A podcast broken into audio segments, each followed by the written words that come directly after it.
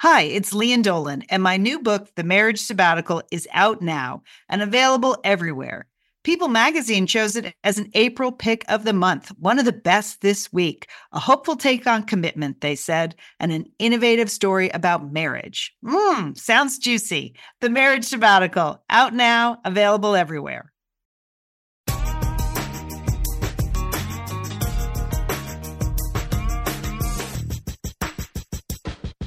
You're listening to Satellite Sisters. Not every conversation will change your life, but any conversation can. It is Tuesday, July 18th. I'm Lian Dolan in Pasadena, California, and I'm here with two of my four sisters. Liz Dolan is in Santa Monica, California. Hey, Liz, how you doing today? Well, I'm good, but my top story, Lian, is headlined Pasadena, Den of Iniquity. I just, got.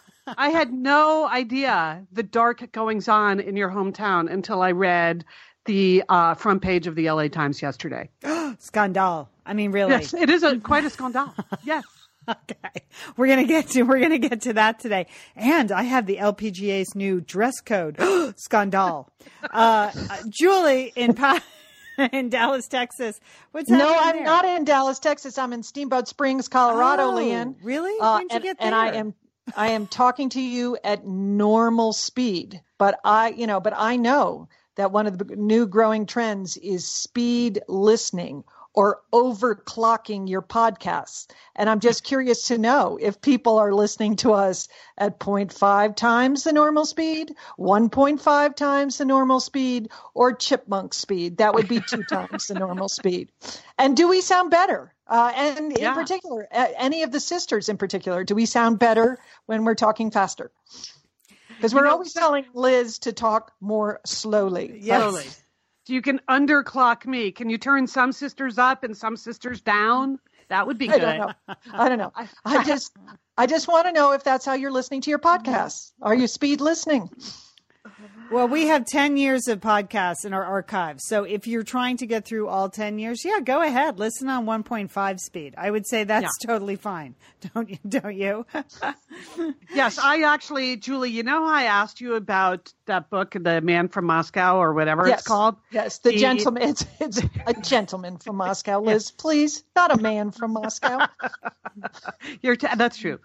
I was having a little trouble getting into it, as I confessed to you on the podcast a couple of weeks ago. So I solved my problem by overclocking it. I I turned it up, and so I I listened to it at 1.25, and that was just the edge that I needed. I just needed it. I needed it to go a little faster.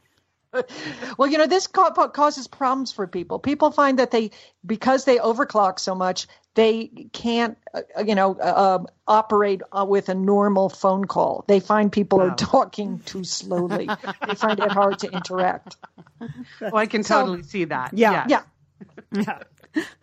All right. If you want to find all of our archives, Liz, where's the best place to go for that now? There are two really good places. What's, If what's you go happening to- now? if you go to our website satellitesisters.com they're all there go to the listen to the shows page it's pretty self-explanatory and we have a great archive but to make it even easier if you have liked our facebook page which is different than the facebook group so if you like the facebook page we have the pinned post at the very top of the facebook page is a quick link to a complete audio archive. So if you're on Facebook, you ever want to listen to anything, just go to the Satellite Sisters Facebook page and boom, right there, you'll see the link that takes you to um, to the audio archive that's, that's actually at Libsyn, who uh, posts all of our shows for us. So there you have it. Two excellent choices. Good, good. We're going to take some time off in August, so maybe that's a good project for all of you in August. Uh, Is to um, is to listen to our archive shows really, really fast and let us know how they sound. all right, uh, Julie. I forgot. I, you said like five minutes ago you were in Steamboat for Nana Camp, Yes. and I just. Mm, I guess I wasn't listening. No, Uh, so okay. you're gonna you're gonna That's tell okay. us about Nana Camp. It's happening now there later Yes, on I the am. show. I- I have. A, I'm going to give a full report on the opening ceremonies and some of the activities we're working on. Yes, Lian. Okay. Also, a quick royal report from you. We're looking forward to that. And then uh, Liz, Operation Sea Turtle, back in back in gear here. So a Yeah, this is the um, this is the mutiny report, Lian, on Operation Sea Turtle. That's exciting. Mutiny at Deepwater Aerobics. Oh, that's exciting. I can't wait to hear this. and you bought a car this week, so that's exciting. Talk about did. that. And Uh-huh. then, you guys, I have two personal growth stories. One is exciting. The other proves that I have not changed one bit in 30 years. So, uh, I'm gonna, Way to go, sister. all right. But Liz, let's start with the scandal that uh, was on the front page of the LA Times yesterday. The coverage Yes. was very, um, it was in depth reporting on something that maybe really wasn't news, but it was still exciting to read anyway, wasn't it? Yes. Well, it was shocking. Yeah. Um, Shocking's a better The- word, not exciting. Here's here's the headline: An overdose, a young companion, drug-fueled parties, the secret life of USC med school dean sisters. Wow. So, Julie, you've been in academia a lot of your career. Yes, So I, thi- I started my career. I was an aca- I was a, a dean of admissions at a number of institutions, so I have held that position. But that is that is very troubling, Liz. Okay, well, wait till you hear this. So, this guy's name is Dr. Carmen Puliafito. And I would just like to note that the fine, upstanding citizens of Pasadena, California, Lian, much of this was going on right under your noses. I know. well, it's troubling because it does involve some looking the other way by the Pasadena Police Department. So that's what's Yes, very it does. troubling to the citizens of Pasadena about some mhm, some major looking the other way. So anyway, this guy, Dr. Puliafito, like big star, ran the Keck School of Medicine at USC, which is very highly regarded Yes. internationally. He's a renowned eye surgeon, uh, and uh, so he was like known the world over as an eye surgeon, but also was really great at raising money for the university, bringing other great doctors to the university. So you have that side. We'll just call him Carmen. You have that side of Carmen. to the tune of like a half a billion dollars. I oh, mean, Oh, yeah. these huge research grants from the U.S. government. He stole a very prestigious program away from UCLA, and that's currently sort of being being litigated now. He took a couple of doctors, a lot of research, and a huge grant over from UCLA. So, yeah, I mean, he was a hugely successful administrator in terms of Yeah. raising money and profile. Mm-hmm. So that's why you have to ask yourself, how did he even have time for all the rest of this stuff? I This is know. what- when I read these stories about the these people with double lives, with like double secret things going on, I always think, where did they fit this in in their very busy lives? So here's what he fit in. In addition to doing all of those things for the University of, of Southern California, he was apparently um, keeping company with what they call a circle of criminals and drug users. He was a methamphetamine user. He uh, here's one thing he really loved to do, Julie. He was partying in hotel rooms, cars, apartments, and the dean's office at the, at the USC and taking video of their drug use. This was something Wow. they just thought was really a good thing to have. What they called drug taking videos. So they enjoyed that. In and didn't no one at no one at USC like Nope, complained about him or Nope. said, Let me "Hey, tell you what's what- up with Dr. Carmen? What's you know?" Uh, nope, nope. He, I'll tell you how this all unraveled. In one of these videos, he's in a tuxedo. He has an orange pill on his tongue, and he says to camera, "Thought I'd take an ecstasy before the ball," and then, then he swallows the pill. Cheese and crackers. They have video of him using a butane torch to heat a large glass pipe outfitted for meth use. He inhales it and then unleashes a thick plume of white smoke. And seated next to him on a sofa is a young woman smoking heroin from a piece of heated foil. Okay, so this is the other side of Carmen. Then last year, March of 2016, uh, he resigned. He was making 1.1 million dollars a year in this job as USC uh, med school, and he resigned and saying and said he was going into private industry. Well, it turns out that part of what prompted the resignation is that three weeks earlier, i at the Hotel Constance in Pasadena, California, a 20 21 year old woman who they know now was a prostitute overdosed on meth in his hotel room. They called 911. Uh, they took her to Lian, a hospital where you have been a guest, right? Huntington Yes, it's our big, big, yes, big hospital. Yes.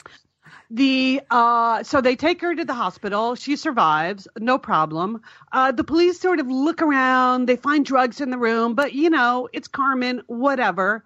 So they make no arrest. No arrest.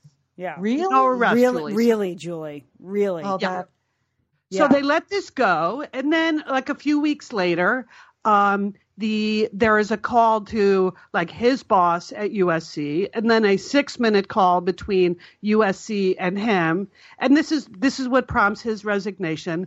But they have giant going away parties. They did nothing. Oh, so he's allowed to resign with, you know, with Yeah. full status, full reputation, Mhm. even though so not yes. and so USC is just passing this bad seed on to someone in private industry, right? So they're going to hire this guy at some uh, other Yes. exorbitant salary. That is awful. It's, It's awful. Scandal. and even even up to the point where yesterday when this hit the front page of the LA Times and was widely covered nationally so you may have heard it in your local market um, he was still practicing medicine yesterday but today they announced he will not be doing any new surgeries. That's so anyway so this this young woman she is now in a drug rehab center thank goodness for her. Uh, that thank goodness that she's in recovery. Uh, but there was there was a witness who like went back to the police and said hey what's the deal? Like nothing going on here. The police still didn't do anything. So then that person came to the la times and the la times dug in you know, as investigative journalists do, which is why we love them, and came up with this whole story. This had been going on for years, found all of these videos. And so this story, which had been completely swept under the rug, is now totally public. And luckily for anyone who needs uh, eye surgery in the Los Angeles area, he will no longer be uh, be operating on you. So again, I ask, who's got the time for the double life? I did. The, the story in the LA Times, Lee, and I'm sure you saw it. They have pictures of him. He raised money. Of course, he's got a picture with I Gwyneth know. Paltrow. I know. You know. know, like hanging with all the LA celebrities that he raised money from. Just unbelievable. I'm sure the fine citizens of Pasadena are outraged. I know, and I and there are several satellite sisters who are familiar with that hotel because when we did our book signing in Pasadena, I know that Annie and Chris stayed there. Like, remember I told that story about worst girls' night ever with the bar with the blue light? That's Yeah. at the Hotel Constance, and this. And I was trying to get a special room rate for Satellite Sisters, and they weren't weren't responding to me. Maybe they were dealing with this uh, years ago, but yeah it's a ter- it's a terrible story you know? It's just an I, I, but as you said liz who's got the time? Like I i, will never understand i guess if you're on meth you're up 24 7 so i mean i'm not meaning to make a joke but i think that's the time. It's the middle of the night when the rest of us are sleeping. That's when they're doing this. But it's like that other piece in the la in the new york times this week about the lawyer with the serious drug habit and Yeah. how you know common that is for drug and alcohol abuse in the legal profession. Um, and you know this was a guy I mean, but he worked at the medical school. He worked I know. with everybody he worked with was a doctor, I you know, know. or I know. medical I know. professional, and no one detected that he had any kind of drug problem. You know, you just I you feel like there must, you know, people must have, sus, you know, been suspicious of him. I, They I just must it's hard have. to- it's hard to believe. It's hard Yes. to believe.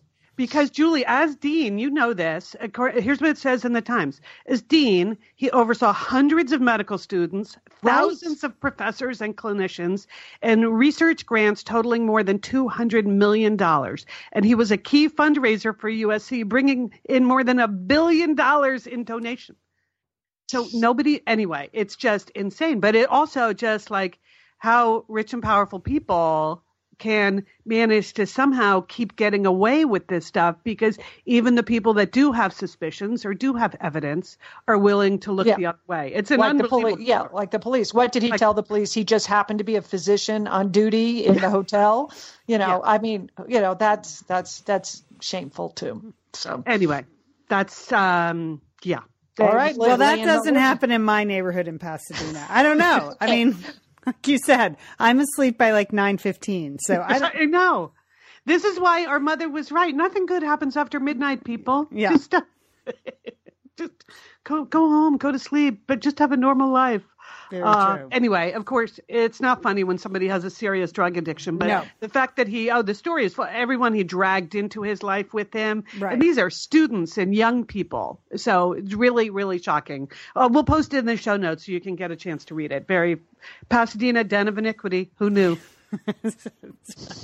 He will never be the Grand Marshal of the Rose Parade, Liz. Never. Over my dead body. okay. All right. Uh, on to another scandal. If you've been following the Ladies Professional Golf Association tour, as I have this summer, I have not. why? Why? Why? Oh, why, Lian? You're You know, not a golfer. We've had, you know, Julie, you say that, but I do golf actually. So, so I don't consider It's Lian's secret double life, Julie. It Okay. is. Okay. It is. I mean, I don't consider myself a golfer, but I do golf a half a dozen times a year. All right. Okay, okay, I get fine, out there. I hit the ball. I'm terrible, but I enjoy it. I, I can see why people like it. My whole position on golf is 18 holes, way too long. Don't have the time. Who's got the time? But 13 holes would be great. If they would just start making 13 hole golf courses, I would seriously play more golf. But um, so uh, it was actually my father-in-law a couple months ago said, "Have you been watching the LPGA? They got some great athletes over there." And I'm like, "Really? I mean, you've met my father-in-law." so He's, he's he's a clairvoyant, clairvoyant, Lian. That's what I would say of your father-in-law. so so you know a couple weeks ago it was really hot i turned on the the tv it was the most exciting sporting event i've seen in a while this american who you know high hopes won the amateur uh, tournament six years ago but hasn't really been able to win an, an L, a LPGA tour event was winning her first event. Danielle Kang, nice, nice young woman. I thought, well, this was really exciting, like literally edge of your seat exciting. And then again, this weekend at the U.S. Open, there was a 17 year old amateur in the lead. Well, you got to watch that. You got to watch the final round of that. And she was beating the number one player in the world. And oh, and then oh, at the end, somebody snuck past her. The poor 17 year old had one bad water shot, Julie. And I think we can all, uh, you know, appreciate that. My game really hinges on one bad water shot. Story of my life, Lian. it is. So, but the whole time I'm watching this, I'm thinking, well, these golfers are just super cute athletes now. Like they just wear great clothes now and they all kind of are able to show their own style, unlike the men's tour, which we discussed a couple weeks ago, Julie, where there are rules Right. against the men wearing shorts and you were you know, loudly advocating shorts for male golfers. The women can wear shorts or skirts or pants, and they would they look very athletic now. It's almost like they're dressing more like tennis players, and you know, they of course they're golfers. They have great arms and legs, and they just look great out there. And it's hot. It's I thought, well, these are really cute athletes, uh, and you know, I say that as someone who appreciates what female athletes can do. So Yes. just today or this this week, the LPGA instituted new rules to roll back all the great stylish skirts. They're going after skirts, the LPGA. With They these- are? Oh, come yes, on. with these rules that sound like they were written in 1952 by like Queen Elizabeth's secretary. I mean, it's just Why would they do that? Why would you not want to be as modern and as contemporary as you possibly could be? again, and I these they they're not wearing bikinis. They're just wearing like athletic gear where they can play their athletic event and look like athletes. So nothing nothing has struck me as inappropriate. And I think we can all agree maybe the single most unattractive piece of clothing on anyone is a golf shirt. Is it not? yes. Yeah, they I just mean, they look terrible. Even the ones cut for women, they are still sort of uncomfortable. People are const- athletes are constantly tugging at them. The shoulders Mm-hmm. don't work right. If you have any boobs at all, it looks like you weigh 500 pounds in a golf shirt. I don't. I'm just gonna say it. So no. So you know, so no, the LPGA they want to get rid of the racerback with a mock or regular collar, like no collar, no racerback. Forget those cute things that Michelle Wie was wearing. Plunging necklines are not allowed, and the, the knot is capitalized. Like none of them were wearing plunging necklines. You can't really golf with a plunging neckline on. you can't really swing if you've got too much. No, right? plunge. Too much plunge. Yeah. Yeah, Yeah. yeah, Okay. yeah. All right. This was my favorite one. Length of skirt, skirt, or shorts must, and that's all capitalized, be long enough to not see your bottom area, even Oh. your bottom area at any I time. mean, I mean, they are living in sort of a dream world because look, look. I mean, look at other sport. I mean, what are they trying to hide? I don't like, know. I mean, Yeah. I mean, that's crazy. Every other sport, they're wearing skin tight bodysuits, yeah, right? Bikinis I mean, and beach sport. volleyball. Yeah. I mean, because yeah. it's why it's good. It's Right. great. We, we like it. Yeah. Right. It's hot out there Yeah. on the golf course. So I would like to stand with professional golfers. I'm going to do it. I'm standing with the women who have to play under these draconian rules. I mean, they're just sweatpants not allowed. Joggers are not allowed. I was like, why on earth would you do that? Some of the golfers had great looking pants on. And Julie, I know you don't like the white belts on men, but on the women golfers, they look great. They're and they're cute. like, they're, cute. They're, They're, they cute. look like just ridiculous on men, but Yeah. cute on women. Yeah, right. Just- Lian, I'm glad you have found an issue for the summer. That's Yeah, good. that's that's a good summer issue, Lian. Yeah. Okay, we're and I Seems and I'm like a still working on- bandwagon you can get on. I I'm noticed s- you were I was just going to say, I'm hoping that the British Open, we're going to see some shorts. I think we or kilts. That's what I would like to see this upcoming event. Okay, could really improve that sport. Okay, well, I sorry. think if there's any group of athletes you look to really shake it up, it's golfers, Liz. I mean, let's Yeah. face it. They've been on the forefront of social change for a long time. But I think I would like I'd like to stand with skirts. I mean, I think the skirt is fantastic. I don't understand what the issue is. So Okay. All right. Well, when I saw you tweeting a couple weeks ago about things happening on the LPGA, I thought, what is happening out there in Pasadena once again? it's just you know it was a, it was a nail biter. Edge of your seat. The, the it was the pga tournament. Danielle kang i'm with you. It was fantastic. I know. Check it out. Lpga if you haven't. And then i think you'll agree with me. They women look great. They look like athletes. Let them let them look like athletes. Let, Let them. 'em. look like the athletes they are. All right Okay. I'm moving on to another story about um, the rich and powerful fallen. And uh, this was. this is a subgenre for you now liz It's not that I wish this on anyone. I just think it's worth discussing when it does happen. But this is, you know, this creates an opportunity for some of us. Headline in uh, the New York Times business section, Friday, July 14. Uber offers a thankless job and applications are flooding in. So here's the deal. As we've talked about before on Satellite Sisters, um, that guy Kalanick, who was the CEO of Uber, he was sort of pushed aside, remains on the board, but Uber is looking for a new CEO. So the way they describe it in the Times, it says wanted a seasoned executive to take the top position at a troubled startup, must be willing to fix a broken culture, deal with an aggressive predecessor, battle a risky lawsuit, and prepare the company for an IPO. So, right. So no biggie, right? Completely broken down company. However, on the good, the good news is it operates in more than 80 countries and pulls in billions of dollars each quarter. So Uber's been around for eight years, you know, so they, they've got something going on. So here are some of the top candidates for the CEO job. Uh, top of the list, Susan Wojcicki. You may have read about her. She's the CEO at YouTube. Um, I love her. She seems super smart. Susan Wojcicki also has five children and is an outspoken advocate for, you know, better paid maternity leave. So, like, you just have to love Susan Wojcicki.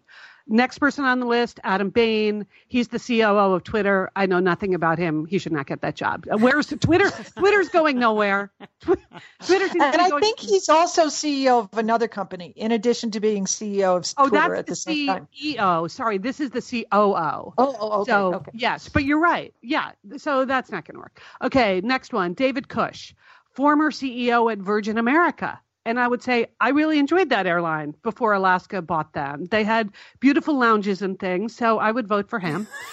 Uh, I mean, it was least a very fine airline. I agree, Liz. And it had Yeah. sort of purple, purple lighting on the Yes. interior of the plane. It just Yeah. made you feel better. Yeah. and it is a transportation company. So, you know, I'm sure you can figure out Uber. Next up, uh, we've talked about her quite a bit on Satellite Sisters over many years. Marissa Mayer. She's the former CEO at Yahoo, and she was the big Google star before she moved to Yahoo. So she already got on one sinking ship. So this she, this might be right up her alley. And I'm glad she can land on her feet because her deal as she walked out the door at Yahoo last month or whatever was only $260 million. So she's going to blow through that pretty fast. She's Yeah. going to need a Yeah. so, Marissa Mayer on the list, and then last one on their list is Tom Staggs. He's the former chief operating officer at Disney, and I feel very close to Tom Staggs because I met him once in a valet parking line. Okay. So, um, You know, they do have the monorail, Liz. They have a lot of train. They have trains. I can tell you, having just been to Disneyland, they have a lot of vehicles over there. Okay, that's true. Okay. Did you So see the- the new mini vans they just launched yesterday? They're No, I vans that are going to go around the parks that are like Minnie Mouse themed vans, Okay. red polka dot mini vans. Yeah. So uh, whatever. I, you're right. I feel like Disney knows how to move people around, and uh, so Tom and I are tight. So that's good. So, but here's your problem. Um, Travis is Kalanick is still on the board. So your most powerful board member tolerated sexual harassment, ignored the laws in many countries. He stole intellectual property from Google allegedly, uh, and he used their technology to evade local law enforcement. So you got him on your board. Now, Lian, you volunteered me for this gig on Twitter a Yeah. few weeks, ago, I I believe, think you'd be great. and I didn't. I You're very noisy, Liz. I think you could stand up to him and you'd change the culture. We support that. you're a Okay. good driver. As long Liz. as you, as long as all Uber cars would be piping um, Satellite Sisters. Satellite Sisters. Okay. Yeah, that would be, that at, would be at 1.50 speed for those kinds of people. Um, well, here's what it would take. Like, because it's Lee, and you said in your tweet, like, I'm not doing anything right now. And I kind of beg to differ. I've got two podcasts and three times a week water aerobics. Okay. So All right. I'm sorry. You're right. Forgot the aqua aerobics. you forgot Yeah. about the aqua aerobics. so, so here's the thing. Just putting it out there. I know it's Arianna Huffington who's recruiting for this job. Like, I enjoy working every other day. So, if we could make that work, uh, like, let's talk, Arianna. Um, I do enjoy having a car at my disposal 24 7, even though there's no chance I'm going to work 24 7. But I have a possible solution that is a sisters related solution, not so much us. Though, if we would like to, a job share, would you guys consider a job share? No, I don't No. even. I don't even get in Uber cars. I don't want strangers driving me around. I don't understand the business model. I reject. No, it. it's good, Lian. It's very nice. Yeah. That's because. Okay. Well, I'm going to go back to my favorite candidate, Susan Wojcicki. Um, her sister, Anne Wojcicki, was the founder of that company, 23andMe. Have you done it like that DNA Oh, testing? yeah. I want to do they're- it. I haven't done it. They're I'm waiting so for one of you guys to pay for it because we'll all have Yeah. the same DNA, right?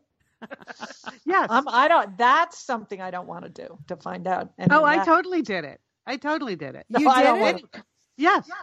Yeah. So, uh, like, I, I'm not going to blurt it out here on the air what you need to be concerned about, Lian, but Okay. um, uh, like, uh, we'll have a sidebar on that. All right. Well, my DNA is probably similar to yours, though not identical.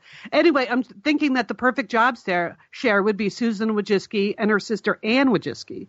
Because when Anne Wojcicki founded 23andMe, if you recall, they did get into a little bit of FDA trouble there for a while.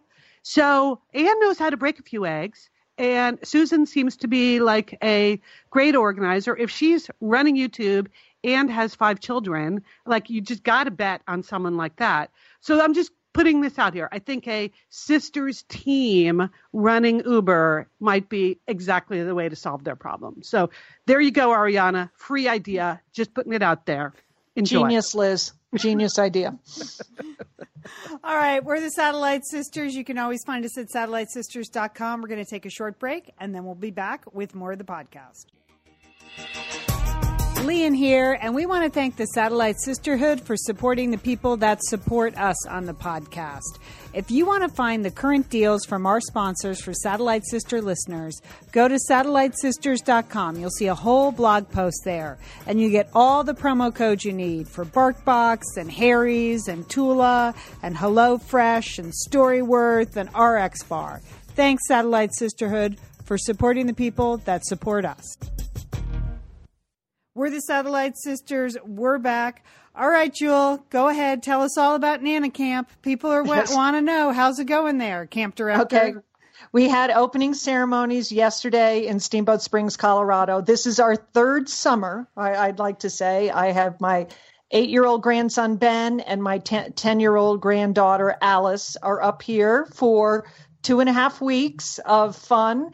And I'm, I'm very excited about this, Lee. And I'm almost, you know, this is they keep getting you know older and you know they still want to come and they still want to do this. And opening ceremonies really entails just taking out a piece of giant piece of paper and we make a giant list of all the fun things that we want to do here in steamboat. You know that ranges from hiking to swimming to floating to kayaking to going to the rodeo to going to the library putt putt golf you name it it goes on the list and then we and then each day we try to do fun things. So oh, that sounds fun. it does sound fun, doesn't it? Uh, this week in particular, we're calling Checkers Week uh, because.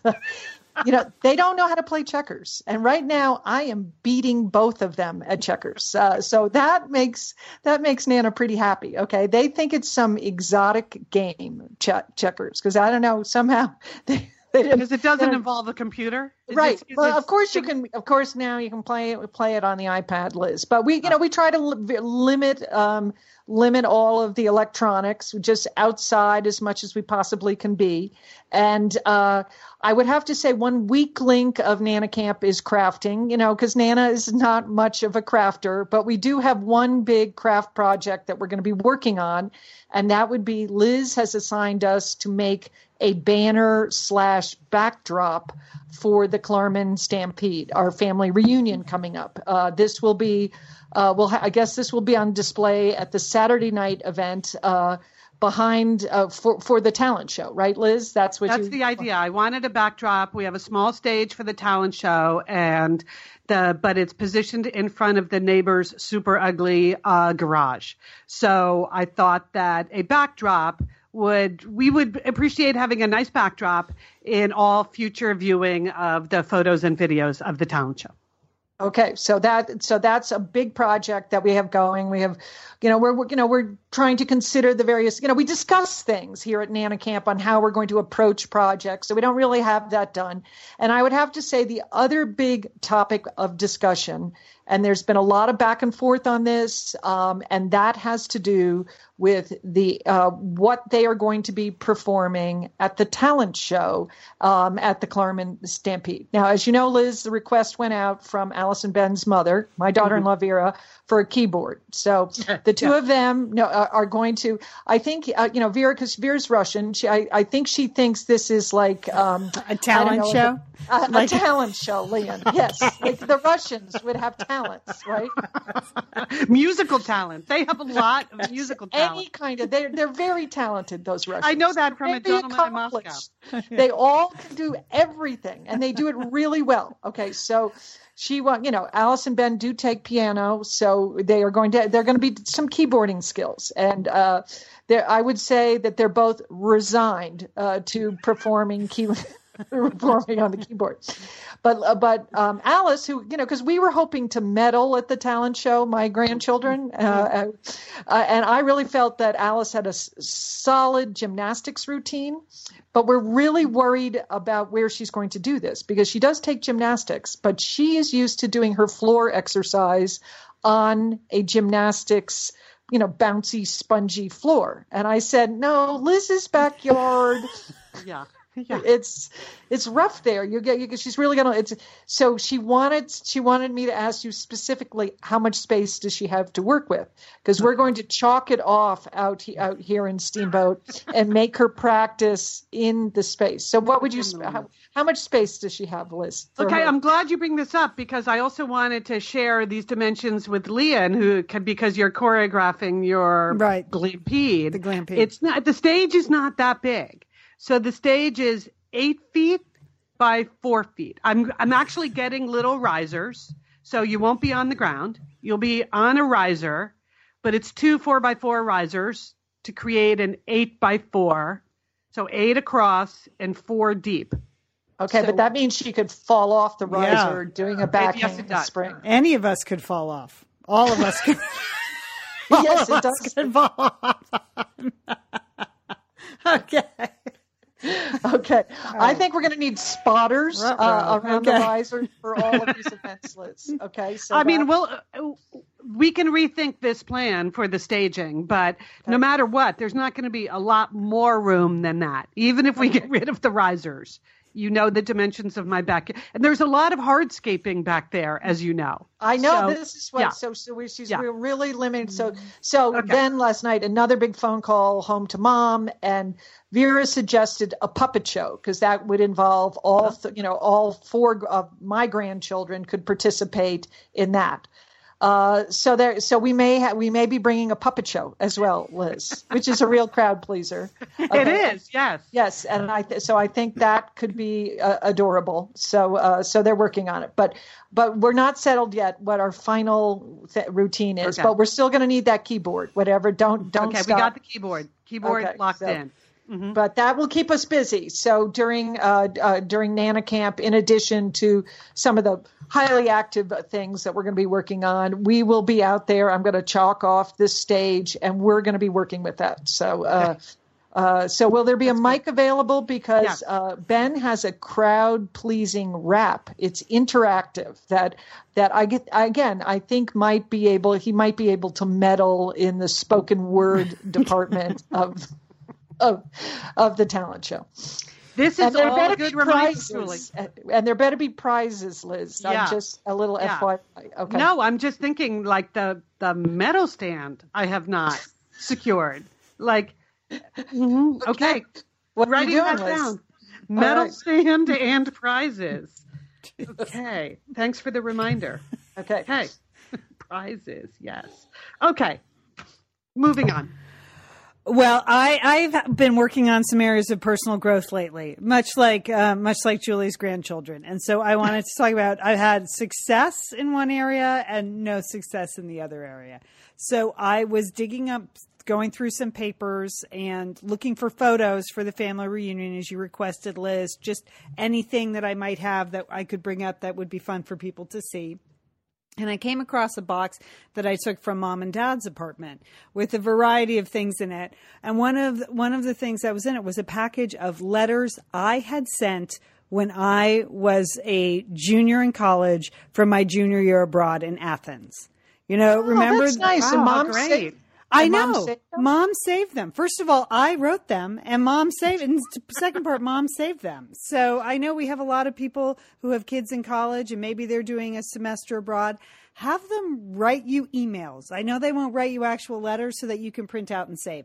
Because I really enjoyed reading what I was doing 30 years ago when I went to Athens. And I was having a fantastic time. The first couple of letters I wrote were from the first couple of weeks I was there. And we went and we had a fantastic tour of the Peloponnese in the beginning. And we studied modern Greek. My group from college, there were like 14 of us. And we went to, you know, the greatest hit sites, Mycenae and Olympia. And, and it was just fantastic. And you can tell I'm just rapturous in the letters about how great it is and what how meaningful it is to be there. And after studying Greek and, and Greek literature and Greek archaeology for three years at college to be there, it's great. And then, then, then here it comes at the end of the letter. Then, but I do spend several paragraphs complaining about how slow the service is at Greek restaurants.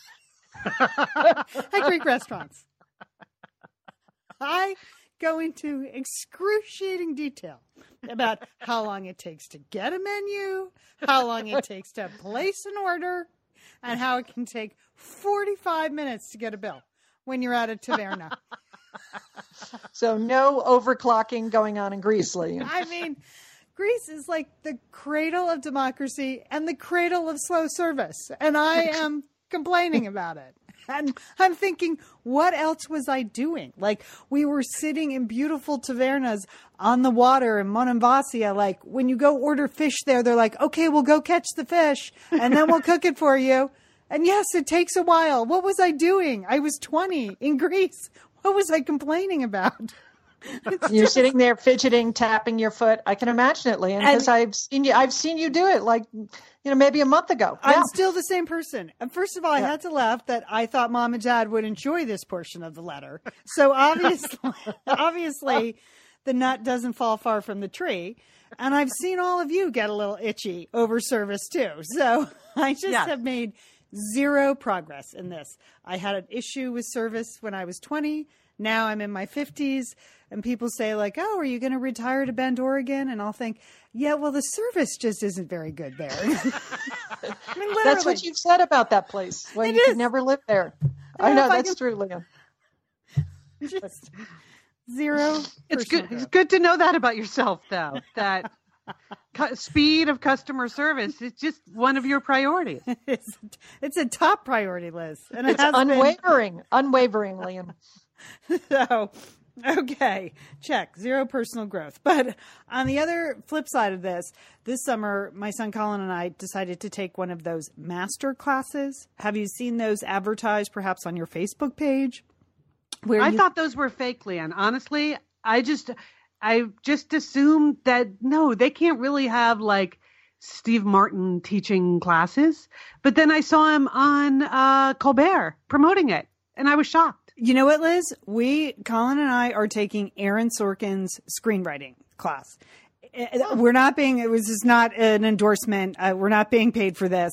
I just decided, we decided to go ahead and take it together. So it's 35 like little individual video lessons. And then there's also classroom assignments and there's, you know, a group that you can join and they don't make the promise, but they do say like, maybe if you post your work, Aaron will look at it. But that's that's it. There are no promises. Are you writing a screenplay together, or you're each writing your own screenplay? We're each writing screenplays, so we're not Oh. writing a screenplay together. Um, so, but someday we're going to do our coming of age robotics movie. I mean, it's coming, Julie. We're going to do it, but um, okay. It's coming. The world is waiting for that. Yeah, it's got it's got all the elements. We know what the story is. I lived it. Uh, but um, but I have to say, it's been really great. So if it's occurred to you, if you've seen those things and you're thinking, really, David Mamet teaching playwriting, or Shonda Rhimes TV writing, or Hans Zimmer doing film scoring, I would recommend it. It's 90 bucks. And I think for 90 bucks, you get about 100 bucks worth of information. So I think, I think it's a good ratio. Like, could you watch this Aaron Sorkin thing and then go write a perfect screenplay? No, you need more information. I've taken screenwriting classes, I've written a screenplay, I sort of understand the beats of screenwriting. So you're going to need to supplement it. On the other hand, it's Aaron Sorkin talking mm-hmm. about screenwriting. And he uses a ton of examples from his own personal work, from the American president. And he talks really, really fast too. So I bet you get a lot of information. You do. he? You get a lot, does. but he's funny and charming. I mean, he's not a super fast talker, but uh, but he, you know, uses a lot of examples. Like, if, even if you're a West Wing fan and you have no interest in screenwriting, I think you would actually enjoy the lectures because he plucks episodes of West Wing and he sort of dissects them and uses them as you know um, as examples. If you like The Social Network or Steve Jobs, like he's written some incredible screenplays, Moneyball, and so when he uses the examples from his own work, it's pretty powerful. So even if you're a fan of his writing, you would enjoy it. And uh. I just read an article in the LA Times about the guy that started it. He was, you know, went to Stanford, of course, and Silicon Valley, blah, blah, got some startup money, but he was sort of inspired by his grandmother who came to this country and she was a doctor in the former country that she lived in, but she couldn't be a doctor here. So instead, she just taught doctoring to like the kids in the neighborhood and they became doctors. And you could, you get the sense that this concept of mentoring is pretty important to Aaron Sorkin. Like he's reached a certain point in his career and he wants to turn around and give back. And that's what people have said. James Patterson teaches fiction. You can take that class. Usher teaches the art of performance, which is kind of a cool idea. Like you're never going to be able to sing and dance like Usher, but knowing what how he thinks about putting a performance together and what that means to him, that actually has pretty broad implications. So I think have- Julie, you might want to play that at Nana Camp for your I, grandchildren. already Yeah. just, I just wrote that down. I was like, we are going to sign up for that. Yeah. Well, Julie, come coming soon. Uh, you're they're gonna once they master checkers. Garry Kasparov teaches chess. Like that's in the fall. They're okay. launching. Uh, Dr. Jane Goodall teaches conservation. I think this is a cool one for any entrepreneurs. Diane von Furstenberg teaches building a fashion brand. You know, Frank Gehry, design and architecture, and Annie Leibovitz, photography. But the you know the the people who he, the guy who created Masterclass they said agents were shaking their head like why would these people do this? Like why would james patterson sign on? Why why would david mamet sign on? And he said some signed on for money straight up money they get a percentage but others just really want to give back. So we are really enjoying our uh, our screenwriting class. Every afternoon we put it on we watch for an hour we take notes it's pretty dense the material and i think we're getting to the end now but then we talk about stuff and we're running ideas past each other. It's been really fun so there you go. I That sounds great. I still insist on good customer service, but I am growing in other areas. Good for you, Lian. Thank you. I like it. I like it that it's a mother son project too. That's good. Yeah, yeah. It's I yeah. I, I enjoy talking to the kids about their work. So Okay. uh, there you go. Okay. Are you? Do you have your calendar set? July twenty third, eight eight p.m. Are you going to watch it? Discovery Channel week. Discovery Channel's Shark Week is having the big event. This is this is Michael Phelps uh, uh, versus the shark, the great white shark. Do you hear this, Liz? Do you know about Okay, this? Okay, this was another thing that I saw online that I just assumed was fake. But no, this, is real, Liz. This is a this thing. is the, this is a real thing. It's a hundred meter open water race. Michael Phelps is uh, it's uh, you know off the coast of Cape Town, South Africa, and uh, Michael Shark, uh, Michael Shark, Michael Phelps is going to be racing a shark. How on So- earth is that going to happen? Uh, you know, they're. I think they're going to be in. The, I hope they're going to be in their separate lanes. That's what I would hope. Yeah. That you know that they're not going to be in it. But I mean, th- this is just why oh why you know Le- Lian you were just talking about you know great writers and performers and artists who are giving back because they want to mentor you know here is the greatest olympian of all times michael phelps and he is doing like the giant the just crazy stunt okay I think it's Just- awesome. I think it's against a shark? fantastic. Why wouldn't you Oh. want? Why wouldn't you want to swim against a shark? You're Michael No, I Phelps. think- It's I mean- fantastic. I, don't. I- I love it. I think it's I mean, great. he, first of all, he's going to lose. Okay, can I just say that? Even his buddy Ryan Lochte, 12-time Olympic medalist, came out and said, "No way in he double hockey sticks is uh, is Michael Phelps going to beat the shark." Okay, so of course he's not. going It's just like a horrible stunt. You're going to watch it and you're going to be like so disappointed because that that shark is really going to move through the water. You know that. I mean, I think it's I mean, it's, it just takes away. It's as if you know this past weekend, Roger Federer he won his 8th Mm-hmm. Wimbledon.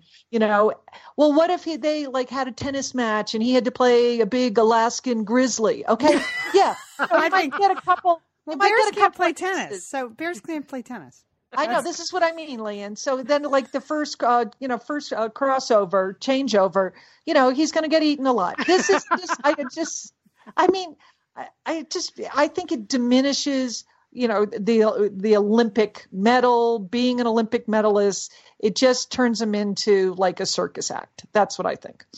I oh, don't I couldn't. I couldn't disagree more. I think it's funny. Mm. I, I think Okay. it's fun and funny. I, I bet he's curious. I think he knows he's going to lose. It's a shark, for goodness sakes. But I think I your mean, goal in that scenario is just to survive. yeah, I think it's kind of mean- an interesting challenge. I don't know. I, I, I don't. I mean, again, he won eight gold medals in a single Olympics. He can do whatever he wants. I think. Really, I think he's proven his athletic ability. I, I know that, athletes. So why do, just why can't he just? But but he doesn't have to do this, and he's pretending as if you know he had this big nerdy side as a child, and you know maybe he wanted to be a marine biologist when he grew up. No, not Michael Phelps. Okay. All he wanted, it, all he did was swim and eat Subway sandwiches and a little bad stuff, which we're not going to talk about. Okay, okay. Well, Julie, So- I'll ask you this though. I mean, are you going to watch it? I mean, I'd, I'd watch it. Even See, if it's the kind of thing where even if you disapprove, you're going to watch. Okay, I know. I just okay. Well, if you're going to watch, if you happen to be in Cape Town, uh, just a shout out to a longtime satellite sister listener who posted on our Facebook page something that I just think is an ingenious apparatus that you may want to use when you're bobbing in the waters off um, off the coast there, and those are floaty pants. Have you seen these girls? Just imagine a life preserver, but around your butt. Okay, so it it enables you to just float gently in the water without uh, without all the effort of treading water. So mm-hmm. you may want to strap on some floaty pants to watch the big race because it's all in the same category: floaty pants, Michael Phelps versus a shark. Okay, Roger Federer versus a bear. Okay, same thing. okay, uh, as long as we're talking about water sports, uh, let's talk about water aerobics here for a second. because I have a um, yes, let's Liz. Just a very brief Operation Sea Turtle update. Uh, you know, this is my health and fitness program that I've been undertaking since the beginning of the year, uh, with some success, I might say. I'm really feeling good, enjoying myself. And one of the activities that I most enjoy is the deep water aerobics uh, that they teach at the Santa Monica College Pool uh, three days a week uh, Tuesday night, Thursday night, and Sunday morning. Well, during the summer, uh, you know, instructors have different schedules. There are obviously more people at the pool during the summer, but our instructor, Cynthia, who everyone loves, you know how you're in an exercise class where everyone just loves the instructor. That's yes. This yep. is like yes. 40 men and women in floaty pants, bobbing the pool, loving Cynthia because she's like a grown up, normal person and she just has a lot of fun with us and she has good music. Well, her daughter, who is not in school during the summer, um, created that created scheduling issues for her. So she needed one of the like youngins who works during the week when she was uh, scheduled to switch with her so that she could continue to teach the Sunday class during uh, during the summer, even though her daughter was out. But nobody would do that. So all of her like young colleagues who don't have kids, there's there was just no way. This is a very involved wow. story. Yeah yeah. So, but oh, Julie, I'm telling you, like a whole email list uh, developed. People, there's back channel communications. Save Cynthia, reschedule Cynthia. Who can work for Cynthia? Uh, anyway, that all failed.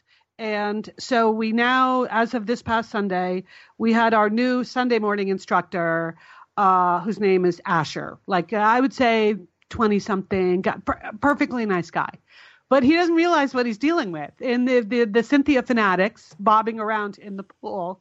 And so there was a very small but powerful mutiny in the class on Sunday morning, which just made me laugh because here's what people that don't teach water aerobics a lot don't understand. Like, you know, when you're in any exercise class, you go to your corner of the floor or your corner of the pool and you just kind of stay there and you do your thing. So if I'm in the back far left corner, I'm always floating around the same people, right?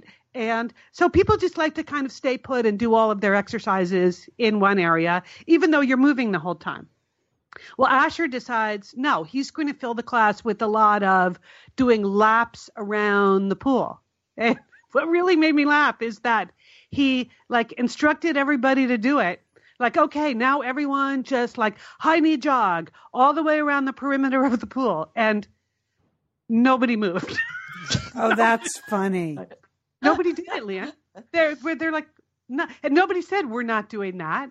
Nobody said Cynthia doesn't make us do that.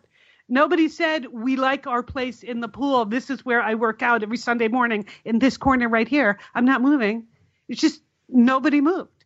So he like checked his microphone to make sure that his, his, microphone was working. Poor, poor Asher, he didn't he, know. He tried he one more time to get everyone to like, okay, how about clockwise instead of counterclockwise? Thought maybe we were just misunderstanding the instructions. Oh.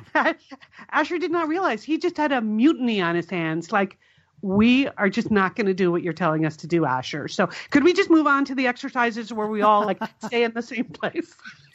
Oh. Anyway, I just I enjoyed it because I enjoyed the fact that you know the people had the power.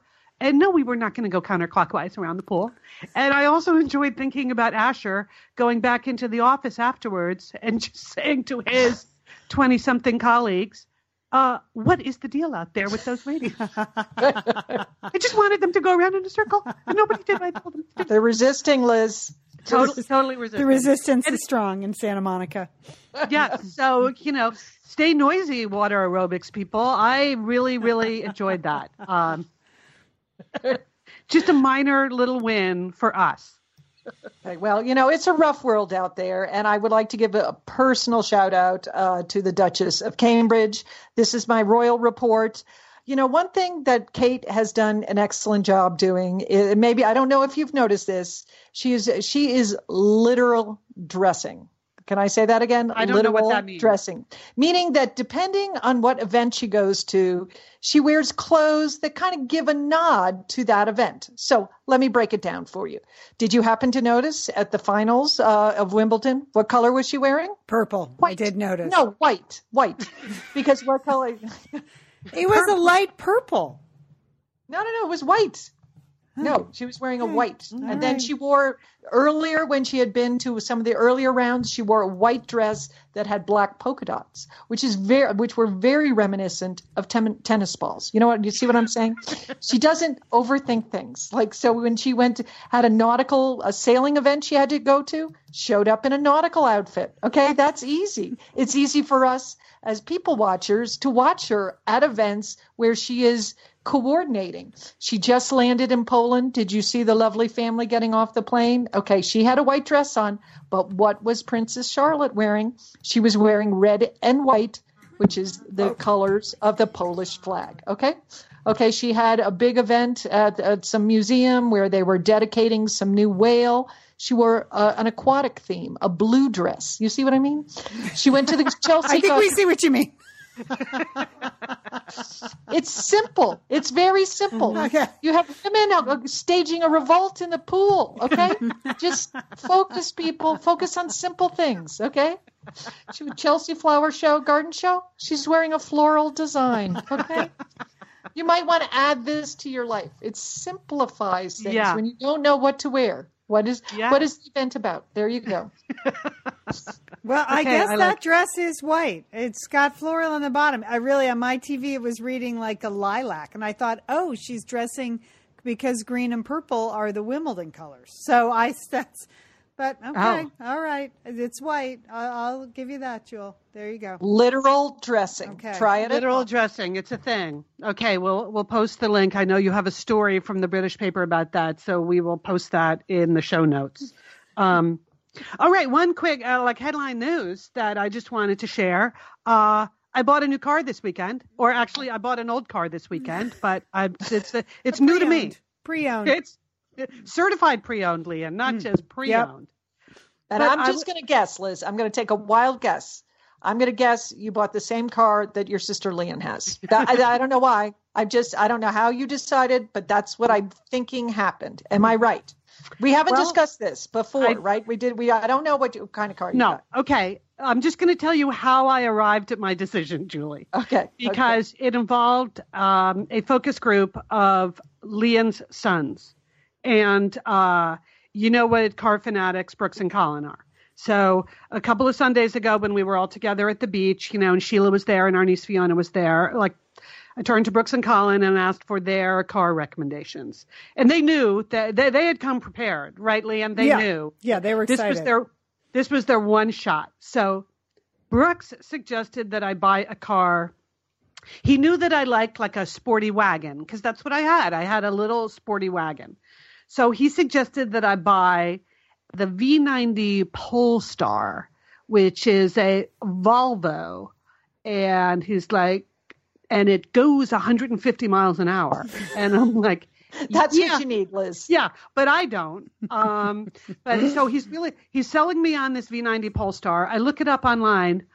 You need to go to Sweden to buy it, and and I'm like, and he's like, yeah, that would be fun. We could both go, and then we could drive around Europe. I thought that would be a really great idea. So that was Brooks's recommendation. The V90 Polestar because it goes 150 miles an hour, and you get a free trip to Sweden to buy it. And then um, Colin, Colin was concerned, Lian, because you had told them that I was thinking of buying the Countryman version of the Mini Cooper, right? yeah. They were, and and uh, your your whole crew was just outraged at that. Right. That they're yeah, they're purists. They Yeah. don't they don't believe in any of the brand extensions for the mini. You're Yes. either going to buy the mini or you're not going to buy the mini. Yes. No brand extensions. No Clubman, no Cartman, no whatever the other three or four brand extensions are. They're cartoonish. Yeah. Yeah. Yeah, uh, cartoonish. Yes, that was a word that was thrown around in the, in the discussion.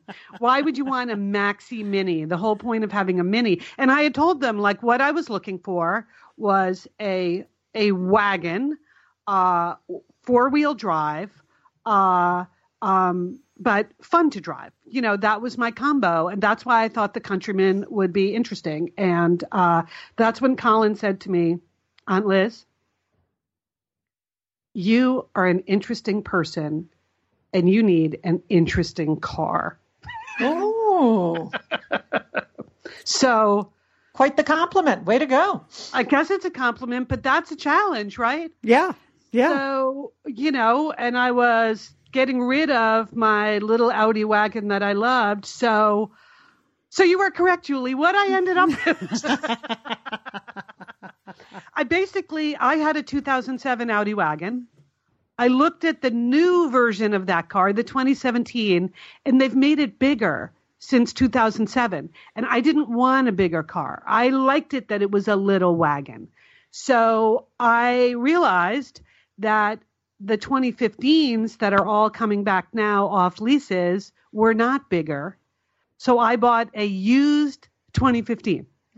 Uh, and but here was here was the part I am most proud of. I don't feel really that strongly about the exterior color of a car. Like, what do I care? Really, not that important.